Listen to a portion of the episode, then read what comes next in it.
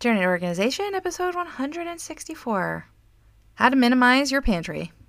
You're listening to the Journey to Organization podcast with Rebecca Saltzman. Advice to help you clear your clutter and your mind.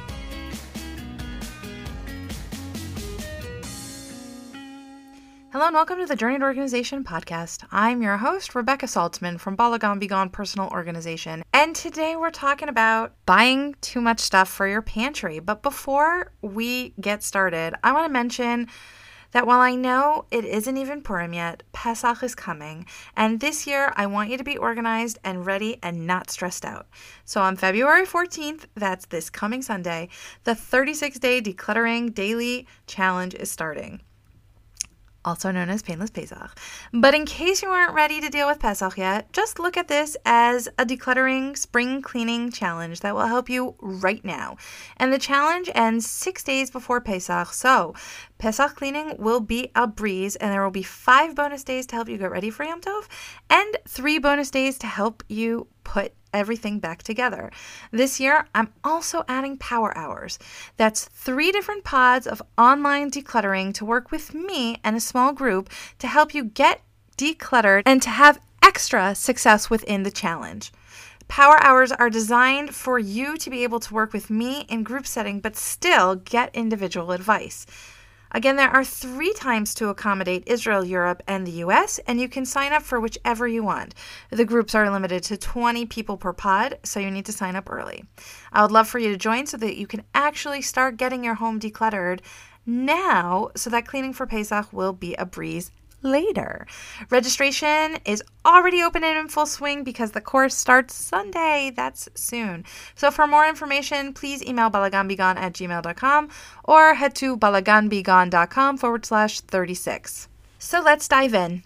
I got a question from a listener who told me she's learning to cook and she buys lots of ingredients, but since she doesn't really know how to cook, she doesn't know how to reuse the stuff she buys and how to organize the pantry. And I love this question so much because this is a huge problem for a lot of people. Not the learning to cook part in particular, but the ingredients you buy for one recipe that you might never use again. Lately, this has been happening to us too. I gave my husband some of the cooking responsibilities and he wanted to try some new recipes, which I totally welcome. But a lot of the ingredients we didn't have. so he was like, I'm going to go out and buy all these spices. And he was really hesitant to buy all these spices because he was like, well, what if we don't like this recipe? Then we're stuck with like a whole jar of this spice that we've never really used before, right? So I said, well, why don't you ask this neighbor or that neighbor and see what they have? And he's like, oh, yeah, why didn't I do that? And I'm like, yeah, why don't more people do that? So we called our neighbors and we're like, do you have this? And they're like, yeah, we have that. And they're happy to give us some because also it's before Pesach, right? And they want to use things up so they can start fresh again. And turns out we didn't really like it. So we're glad that we didn't buy it. and it's fine. I felt that it would be a waste of money and a resource to have spices that I may only use once. So asking a neighbor was ideal for us. But this could happen if you have oil or sauces or not just spices or even other ingredients that you might buy like frozen like or maybe you like need a half a bag of frozen okra but not the whole bag and then what are you going to do with the rest of the okra if you decide you don't like okra right like so there's all these different things that could come up where you're trying a new recipe and you don't you don't know what to do with the excess or you're not really sure if you want to buy it. Asking people for a little bit of something is okay. and it's okay. Like, you don't have to worry about returning the favor necessarily because let's be real, you're probably only going to need a tablespoon of, of this kind of spice, right? Like, how much could you really need? And the thing about it is that most of these spices are not that expensive, but also it's like when you're when your neighbor needs something, you'll give it back to them because that's the beauty of being neighbors, right? You share with each other. And I think that for this particular listener, it's actually a really good idea, especially since, you know, you're not you're not sure how to cook and you're learning how to cook. And, you know, you want to be able to not have to buy too much and you might not want to keep too many things on hand or maybe you don't have a big pantry. Whatever it is, it's such a great way to to make sure that you don't have too much stuff in your pantry. Here's the thing the question specifically says that since she doesn't know really how to cook, she doesn't know how to reuse the stuff she buys. So, specifically, like if you're to go out and buy something that seems like an ordinary spice, like maybe cinnamon, well, okay, so maybe you bought cinnamon for one recipe, but you don't really use it for a lot of recipes. I'll give you an example of something that I have. Um, we have cream of tartar, which is something that I only use in one cookie recipe that I don't even make that often.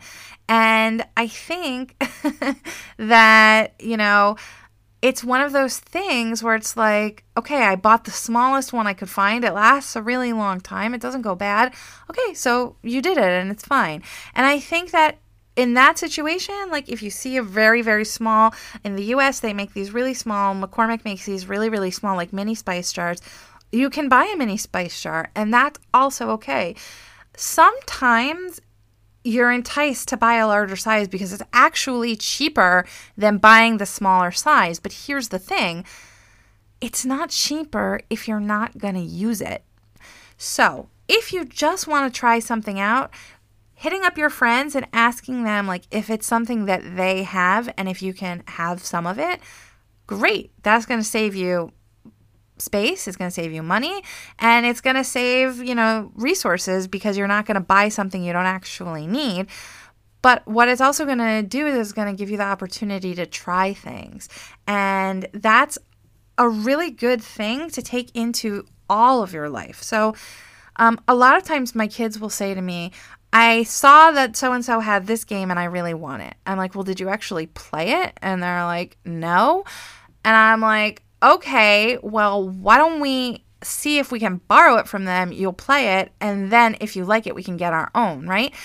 And kids get like so excited about a toy because they see a commercial or or their friend has it or whatever. And then once they get it, they don't actually want it or don't actually use it because it wasn't as good as they thought it was. So I am a big proponent of try before you buy because I just think that so much of what we purchase is not stuff we actually need or use or want. And we can really save money, resources, time, space by not having those things in our home. The other thing is is I feel like if you're learning how to cook, it's a good idea to stick to the basics. Master the basics first and then move on to more complicated dishes with more complicated ingredients because I, I think if you can master the basics and then build yourself up, you'll actually have less waste in general. But also, what's going to happen is that with when you master these recipes, you're going to get better at understanding what recipes will work for you. Like when you understand what what um, effects certain flavors and certain techniques have on the food that you're preparing, it's going to be so much easier for you to be like looking at a recipe. It's going to be so much easier for you to look at a recipe and say to yourself, yeah, I don't think we're going to like that one. Or, uh, this one seems a little too patchy. I'm not going to do this one. And I think that's a really, really important thing to be upfront with yourself about, like be honest with yourself because you don't want to get involved with a recipe that's too hard. I want to give an organizational tip just about cooking and preparing for holidays and Shabbos, just as a side point. I'm a big proponent of keeping it simple, especially for Shabbat, especially for Yom Tov. I love the idea of repeating things over again because, you know, it's tradition, but it also just makes things easier. But I, I can respect that people want to try new and better things. If you are not an experienced cook and you want to try a new recipe, and even if you are an experienced cook, do not save those recipes for Friday afternoon. Say you make those recipes Thursday night or Wednesday, even. Make them on a weeknight because if you're trying out a recipe for the first time, especially if it's a main course, and it doesn't turn out good and it's Friday afternoon and it's an hour before Yom Tov or an hour before Shabbat, what are you going to do if you don't have anything else?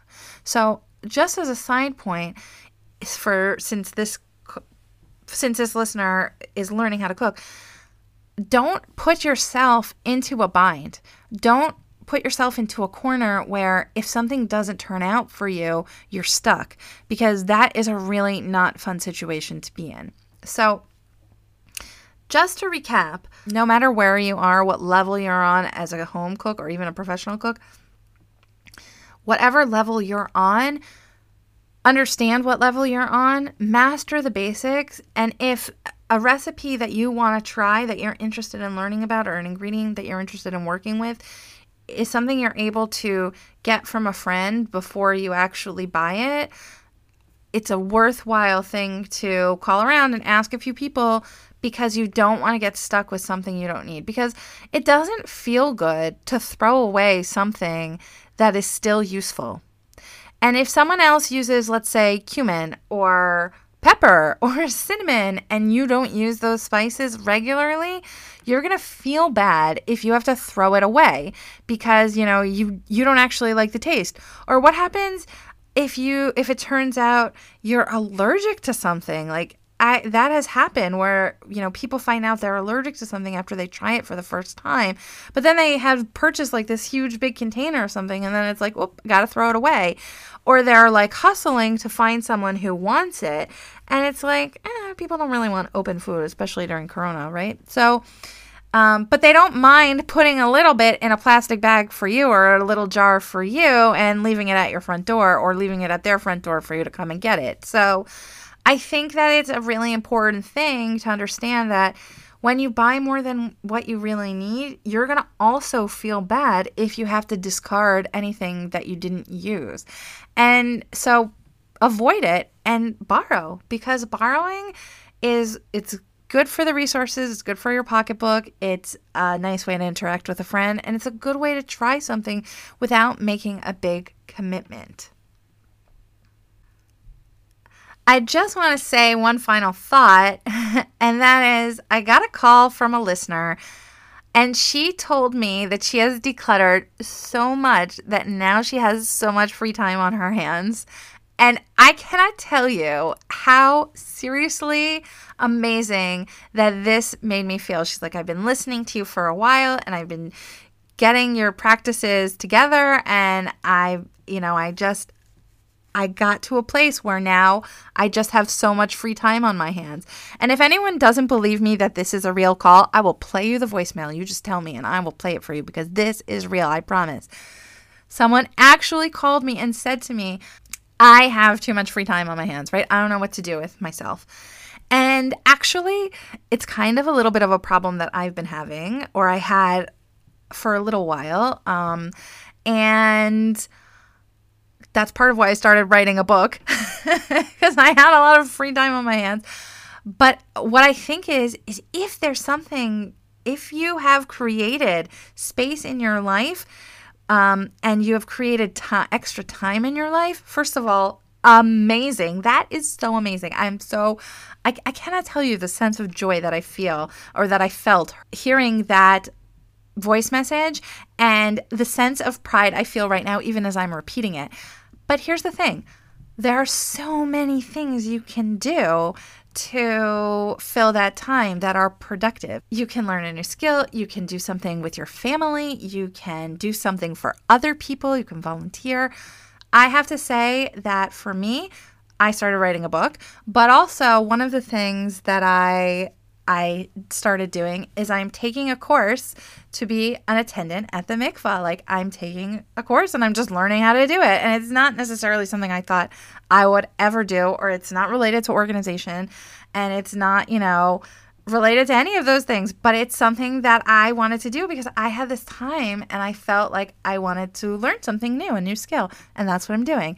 So if you have freed up time in your life, take this opportunity to learn something new or give something to other people or just spend more time with your family and enjoy it and look at how far you've come and how much you've accomplished because really it's amazing. And by the way, if you want, you can take my course to become a personal organizer because it sounds like you've got it down pat. So I can teach you the rest of it and all the technical stuff if you want. Feel free to reach out. So, thanks for listening to this week's Journey to Organization episode. If you have any questions, as always, send an email or leave a message. And if you need help getting organized, let me know. And You can join the 36 day decluttering challenge with the power hours, or if you want something more one on one, you can set up a done in a day declutter. There are so many ways that I can help you live your best life, and all you have to do is reach out to me and take the first step so that you can make your home the home of your dreams. Have a great week and happy organizing. Thanks for listening to the Journey to Organization podcast. You can find Rebecca on Twitter and Instagram at Bala Gone and on Pinterest as Rebecca Saltzman. Visit balaganbegone.com for resources and to join the mailing list to get podcast updates.